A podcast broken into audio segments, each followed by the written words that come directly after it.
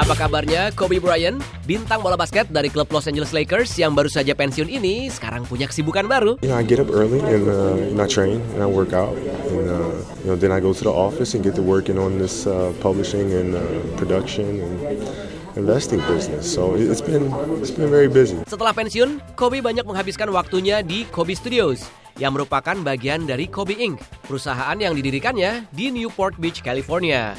Proyek yang sedang dikerjakannya saat ini adalah membuat film animasi pendek yang diinspirasikan dari sajak berjudul Dear Basketball yang ditulisnya ketika mengumumkan pengunduran dirinya sebagai seorang pemain bola basket. Film pendek ini merupakan kerjasamanya dengan majalah olahraga Sports Illustrated dan akan diputar di semua platform digital Sports Illustrated pada musim gugur mendatang atau sekitar bulan September-Oktober. Diikuti seri-seri lainnya. Kobe Bryant pun mengaku sangat menikmati pekerjaan baru yang banyak membutuhkan pemikiran kreatif ini. The, the fun thing about business is that, you know, especially in the line of work that we're in, is involves so much creativity.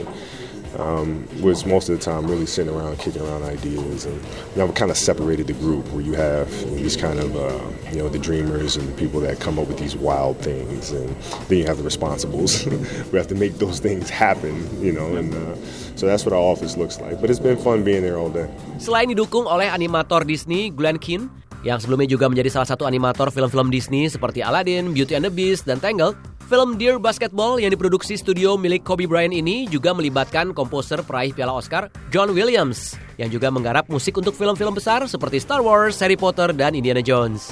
Bukan itu saja.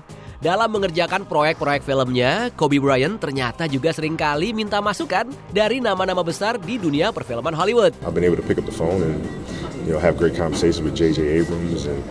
Know Jerry Bruckheimer and these guys. You know, but, but that's you know, Steven Spielberg. I mean, those are like unfair advantages. You know what I mean? When I can pick up the phone and speak to them and ask them questions and you know, what do you think about this story? You know, what do you think this is missing? You know, and they'll uh, they'll nitpick every single detail, and I love it. Wah asik juga ya jadi Kobe Bryant.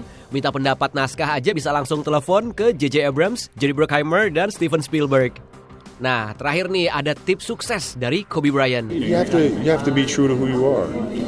You know, you have to speak from the heart and what you stand for and things that you embody. And you know, throughout my career, I've I've, I've um, been able to take dark times or dark emotions and channel those feelings to create something better. And uh, it's not something that I shy away from. You know, we all have things that motivate us.